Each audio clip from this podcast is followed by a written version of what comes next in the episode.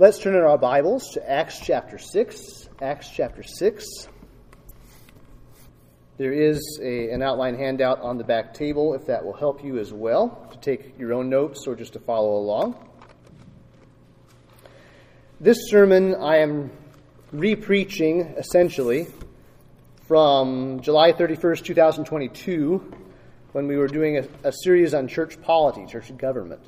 But I thought it would be uh, greatly appropriate uh, now, today, on a day that we are especially setting apart Josiah Vincent for the work of deacon, uh, be appropriate to focus the ministry of the word this afternoon on the same topic. And this is a, a good place to start, I think. So, the title of the sermon this afternoon um, is The Office and Role of Deacons.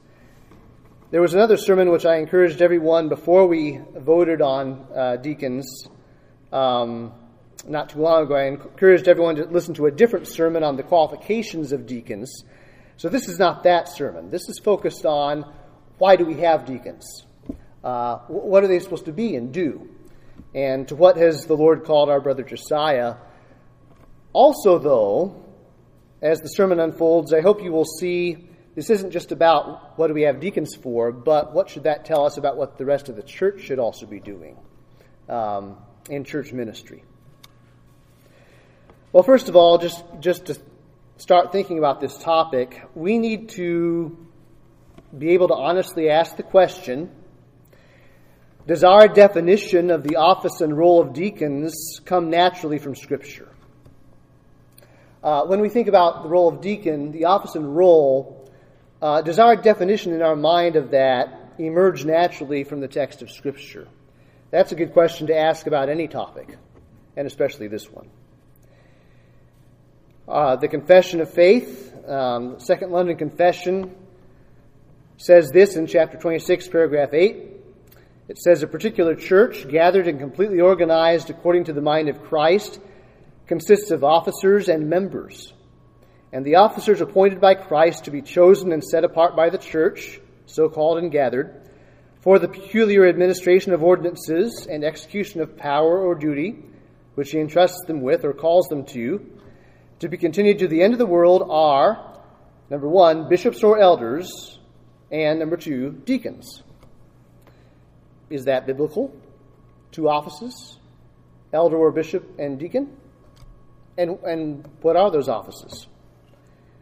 If we look at our own church constitution, Article 8, Section 3, it says, Deacons are responsible for ministries of mercy and compassion, the secular affairs of the church, which are to be administered with spiritual grace in cooperation with and under the spiritual oversight of the elders.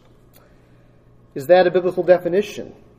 I think it is, but we need to see why.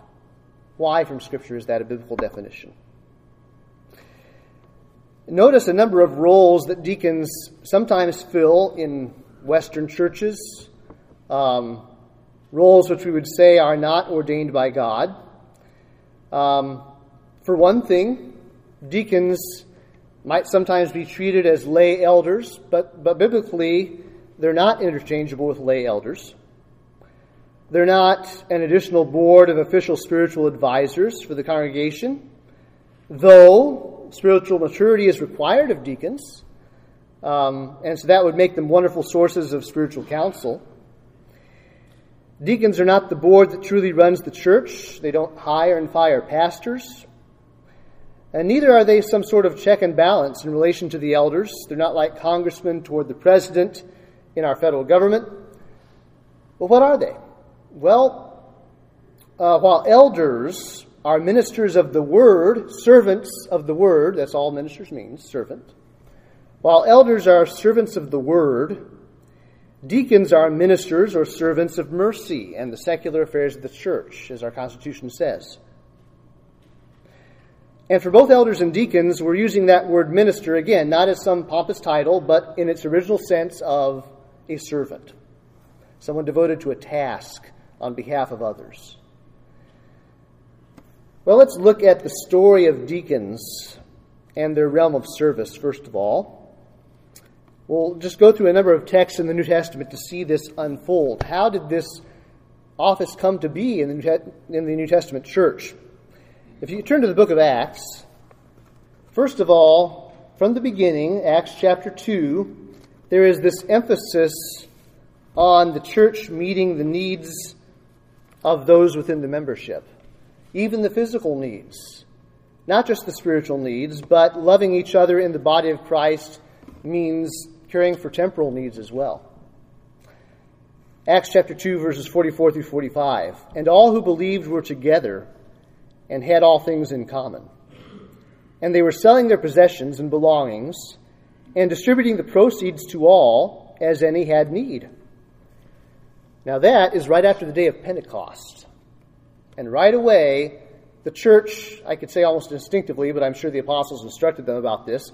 The church knows we ought to love each other tangibly.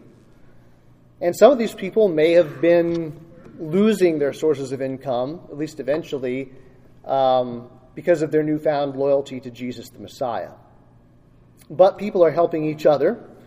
And as a result, it's not that this was a commune like communism, where people are forced each to not have private property. But the point is, they had all things in common. People were willingly selling what they had to uh, make up for the lack of others in the church, as any had need. Acts chapter 4, then, starting in verse 32 Now the full number of those who believed were of one heart and soul. And no one said that any of the things that belonged to him was his own but they had everything in common. And with great power, the apostles were giving their testimony to the resurrection of the Lord Jesus, and great grace was upon them all. There was not a needy person among them. For as many as were owners of lands or houses sold them and brought the proceeds of what was sold and laid it at the apostles' feet, and it was distributed to each as any had need. Thus Joseph, who was also called by the apostles Barnabas, which means son of encouragement, a Levite, a native of Cyprus, sold a field that belonged to him and brought the money and laid it at the apostles' feet. Then, of course, it goes on, not to our point, to talk about Ananias and Sapphira who lied about how much they were actually giving. But um, this was such an emphasis in the early church that some, hypocritically, like Ananias and Sapphira, even um, were tempted to make themselves look better by being in on this whole thing but our point is people like Barnabas and many others were caring for the temporal needs of those around them.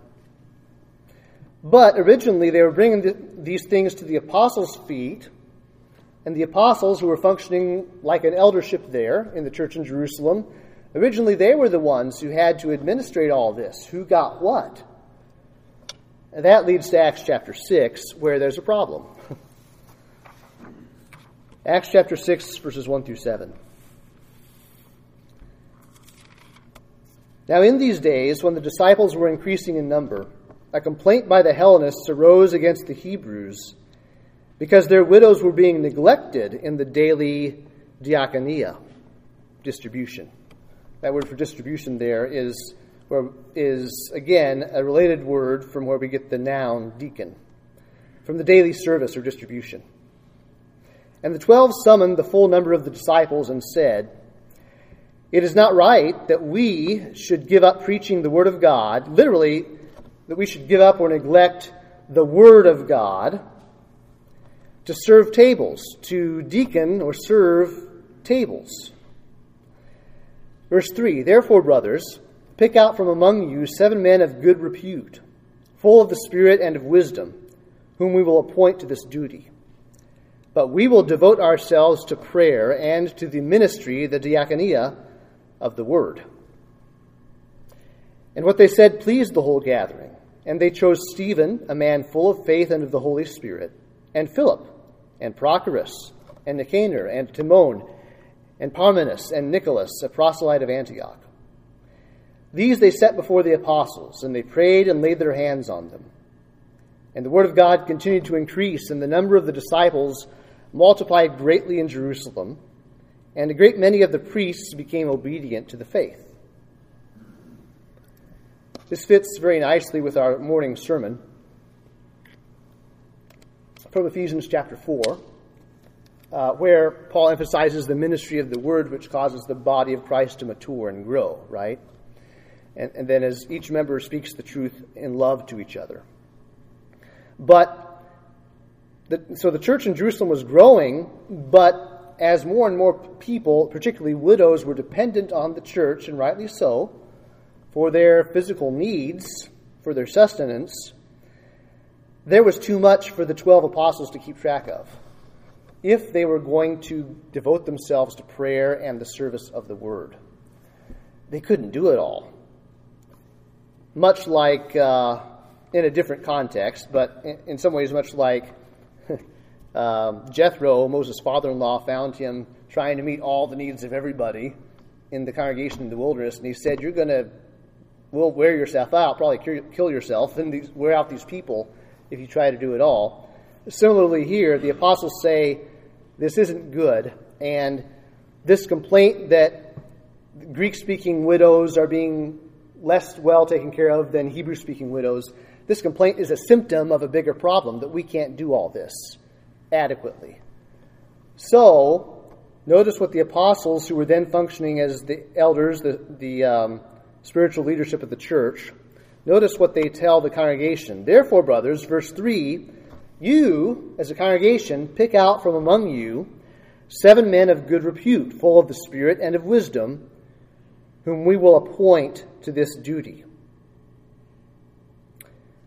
So they had the congregation select men whom the apostles, functioning sort of in the role of elders at that time, the apostles would appoint these seven men as deacons, uh, meaning those devoted to a service or ministry of temporal needs. Notice the apostles did not say, you know, the widows are just going to have to figure it out. Uh, because our ministry of the word is too important to neglect for their sake. No, they didn't say that. They also didn't say, We're sorry, we have been spending too much time on the ministry of the word. From now on, we're going to devote more of our time to the widows. They didn't say that either. The Christian widows really did need the church's resources for their daily sustenance, but the apostles conclude by saying that they would remain devoted to a higher service or ministry, not serving tables, but serving the word. And they include prayer here as an activity that obviously has to accompany their proclamation of the word. We'll devote ourselves to prayer and the ministry of the word. It would be tragic if widows in the church went hungry. But the apostles are saying it would be even worse if the scriptures were not rightly handled and properly ministered to the entire congregation. And that takes time and effort. That's why there must be elders and deacons. And ever after this, look in the New Testament. Look in the New Testament. There's no other place that will explain why and where deacons came into being. But in the Greek, it's very clear this, we got this word for deacon from this text serving tables, serving temporal needs. And it's an essential thing in the church. This wasn't just a temporary thing in the church of Jerusalem. After this, we see where the apostles started churches, we have elders and deacons. This is, this is the pattern we now have from the apostles of Christ.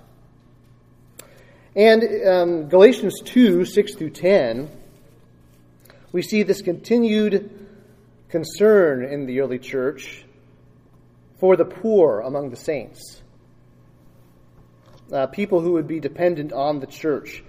Galatians 2 6 through 10, Paul says, uh, speaking of his visit to the church at Jerusalem, he says, From those who seem to be influential, what they were makes no difference to me. God shows no partiality. Those, I say, who seemed influential added nothing to me. On the contrary, when they saw that I had been entrusted with the gospel to the uncircumcised, just as Peter had been entrusted with the gospel to the circumcised, for he who worked through Peter for his apostolic ministry to the circumcised worked also through me for mine to the Gentiles.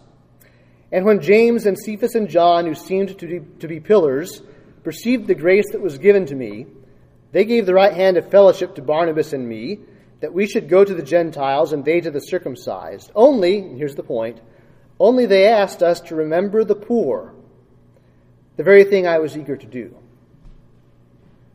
Now, the church, if you read this in the context of the New Testament, the church's organizational mission is not to be a philanthropic, um, primarily a philanthropic institution for the poor in general. But the focus in the New Testament is the poor believers. We take care of those in the body of Christ specifically. It's not that we never do anything for those outside of Christ as far as their temporal needs, and I trust we in our private lives as citizens in this world do such things for the poor in general. But in the New Testament, when we think about the church organizationally, it does have responsibilities to those who don't have enough in the congregation. That's a big emphasis. So, Philippians 1, verses 1 through 2, we find it assumed already that uh, in a church there are overseers, bishops, elders, and deacons. Paul and Timothy, the servants of Christ Jesus, to all the saints in Christ Jesus who are at Philippi, with the overseers and deacons. Grace to you and peace from God our Father and the Lord Jesus Christ. And we have in 1 Timothy 3 8 through 13, Paul instructing Timothy and the church at Ephesus um, what to look for in men who should be deacons in Ephesus. Deacons likewise must be dignified not double tongued, not addicted to much wine, not greedy for dishonest gain. They must hold the mystery of the faith with a clear conscience, and let them also be tested first. Then let them serve as deacons if they prove themselves blameless. Their wives likewise must be dignified, not slanderers, but sober minded, faithful in all things. Let deacons each be the husband of one wife, a one woman man idea, managing their children and their own households well. For those who serve well as deacons gain a good standing for themselves and also great confidence in the faith that is in Christ Jesus. Notice that in his instructions to Timothy and the church at Ephesus, Paul he gives regulations not only for the office of deacon begun in Acts 6, but also later in 1 Timothy he gives regulations for the original realm of ministry that began that office in Acts chapter 6. Again, 1 Timothy 5, he emphasizes the support of widows. 1 Timothy 5 3, honor widows who are truly widows.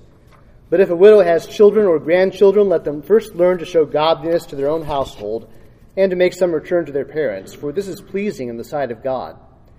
She who is truly a widow, left all alone, has set her hope on God and continues in supplications and prayers night and day. But she who is self indulgent is dead even while she lives. Command these things as well, so that they may be without reproach.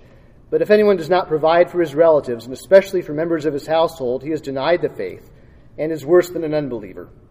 Let a widow be enrolled if she is not less than, than sixty years of age, having been the wife of one husband, and having a reputation for good works.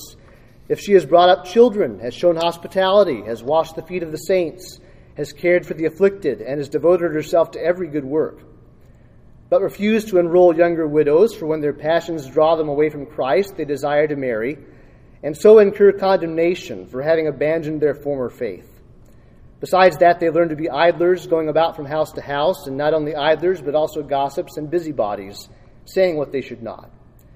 So I would have younger widows marry, bear children, manage their households, and give the adversary no occasion for slander, for some have already strayed after Satan. If any believing woman has relatives who are widows, let her care for them. Let the church not be burdened, so that it may care for those who are truly widows.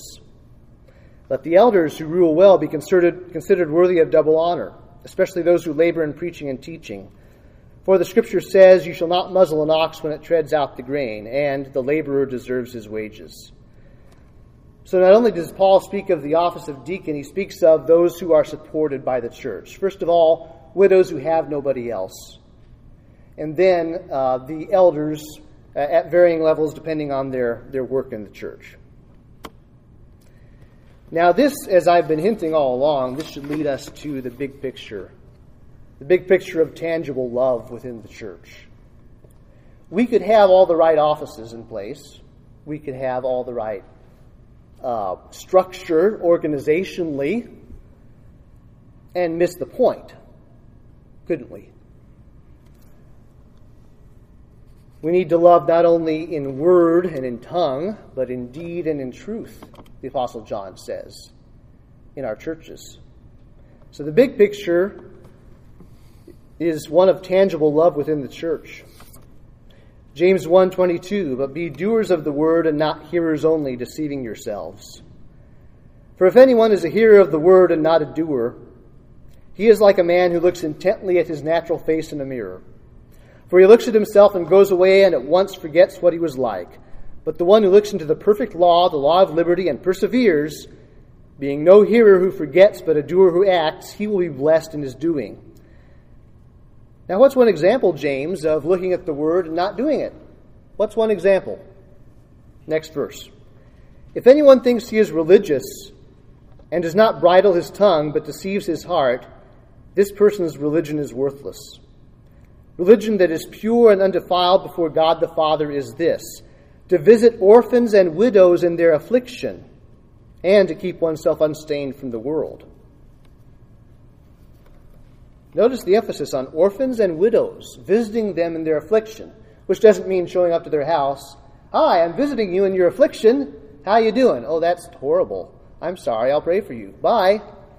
No, visiting them like God visits us in our affliction, drawing near to them to help, right? It's such an emphasis in practical Christianity. And we dare not appoint deacons to be in charge of such matters if we ourselves care nothing for such matters. We all need to have this mindset to visit those who are in need in their affliction.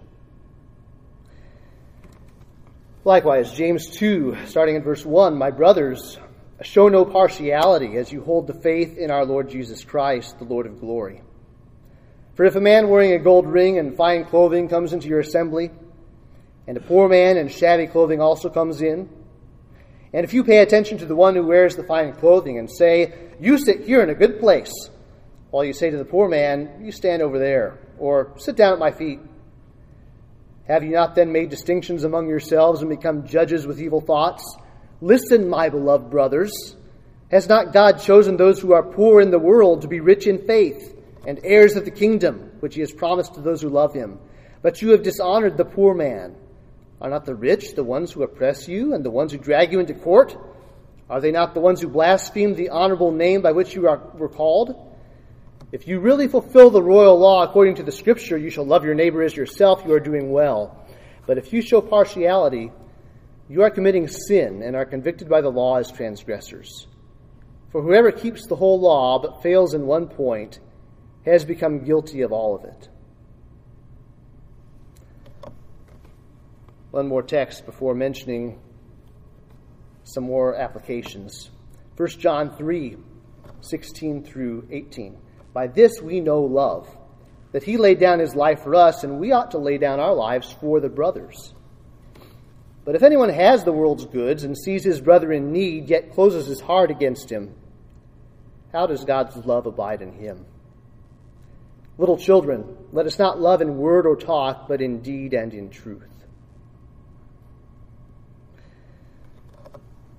Well, some direct applications of what we've already read in the scriptures certainly would be the church supporting not only their elders and overseers, but their widows and orphans. But there's applications beyond that, I think, if we're thinking in the big picture, aren't there? And remember, while deacons might often oversee efforts to meet temporal needs in the church.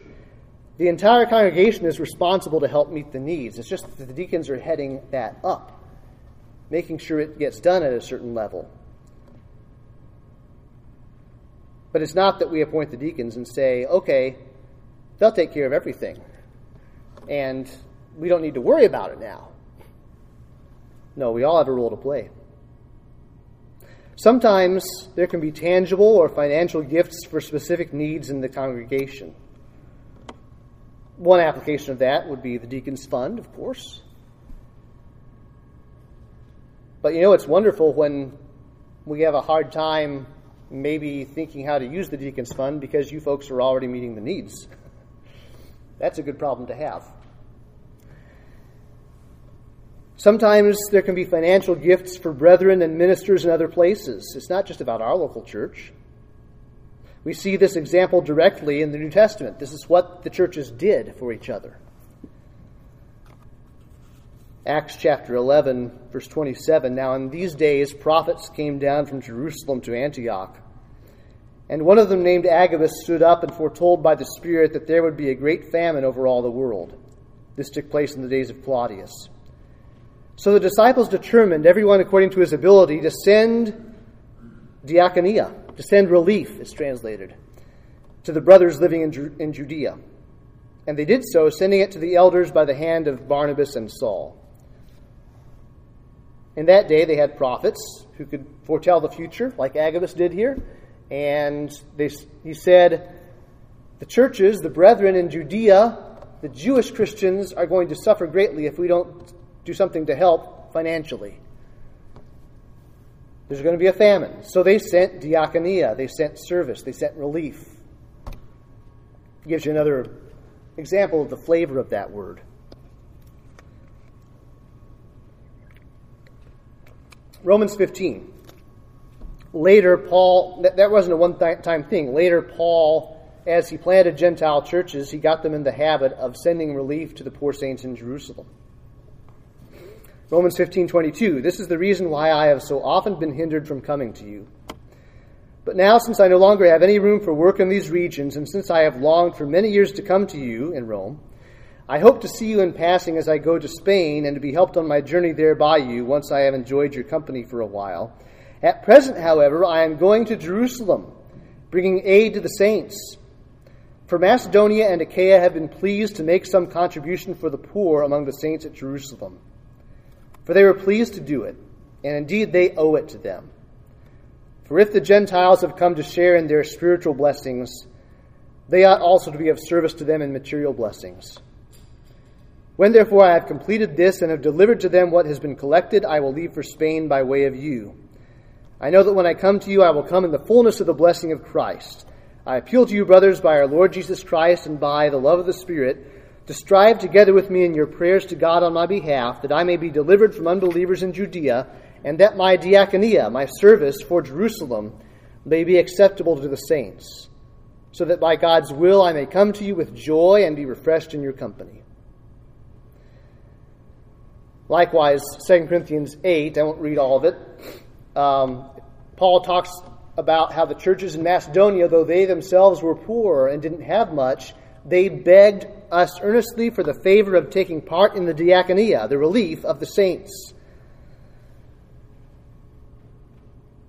3 John, verses 5 through 8, the Apostle John says, Beloved, it's a faithful thing you do in all your efforts for these brothers, strangers as they are, who testified to your love before the church. You will do well to send them on their journey in a manner worthy of God, for they have gone out for the sake of the name accepting nothing from the Gentiles. Therefore, we ought to support people like these, that we may be fellow workers for the truth. So sometimes financial gifts are appropriate to support those who, in this case, it sounds like the evangelists we talked about this morning, Ephesians 4. They go out for the sake of Christ's name, accepting nothing from the Gentiles, from unbelievers. The church supports them. We support missionaries.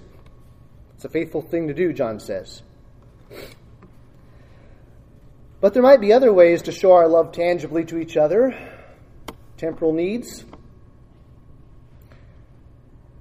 And our church, like every church, should mature over time in how it thinks about this and how everyone in the church, with their unique talents and places in life, unique stations in life, can help us in this.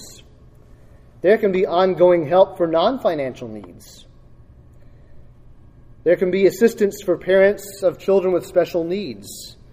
And there's some um, parachurch organizations that try to help with this, but the church should be leading the charge. there might be efforts of Christian education, whether that's assisting homeschoolers or running a Christian school. That can be a very real need in a church or among churches. How about mentoring fatherless children, whether or not they are technically orphans?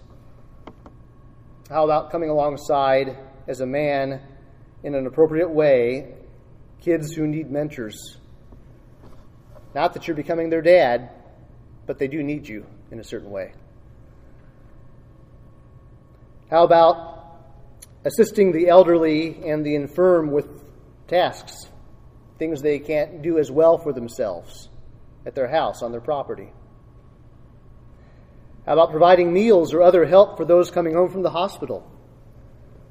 Uh, I appreciate the meal trains and such things that um, happen in this church in those situations, and it's um, it's good to see folks do that, but sometimes we can get distracted. And I know there are emergencies where we have to be the recipients, not the givers. I know that. But we always need to be pushing ourselves just a little bit to see am I really too busy? Do I really have nothing to contribute in this situation? Or can I, even out of my poverty, like the churches in Macedonia, can I still contribute? That's love for the body. There can be providing transportation for those who temporarily don't have a vehicle. And the list could go on. You fill in the blank. There can be lots of needs that we just have to have, to which we should have our eyes open. So it's my prayer that God would make us those who excel not only in hearing and speaking the word, as Ephesians 4 emphasized this morning, but that God would make us to excel in being doers of the word by laying down our lives for the brethren. And not to say, oh, I lay down my life for the brethren, you just can't see it. There needs to be outward, tangible stuff happening, if that's true of us. So let me end, before we have a, a break, uh, let me end with Galatians 6, verses 7 through 10. We're always, and let me introduce it this way we're always using our time and our finances and our energy and what we have from God, we're always using it, investing it somehow in life. If we're not investing it in the brethren, we're investing it somewhere. And that's what Paul wants us to think about.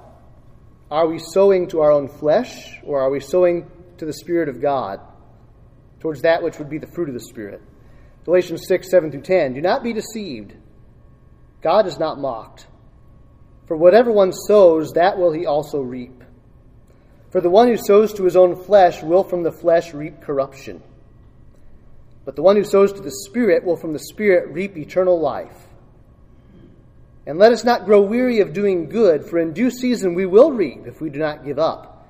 So then, as we have opportunity, let us do good to everyone, and especially to those who are of the household of faith, it says. I'm very glad that unanimously the church has recognized that Josiah and his wife qualify to be a deacon and a deacon's wife in our midst. And I am I expect that the Lord will do great things through our current deacon, Richard Romero, as well as our new deacon, Josiah Vincent. And I trust they will be able to lead us well in, the, in terms of the temporal needs of the church. Uh, yes, buildings, finances, things of that nature, but also mercy ministry over time. But let's back them up. Let's be a church that, as a body, we're all doing this. It's not just a few body parts over in one corner of the body saying, hey, we need to do this, and we just give them the thumbs up. and that's all we uh, that's all we give.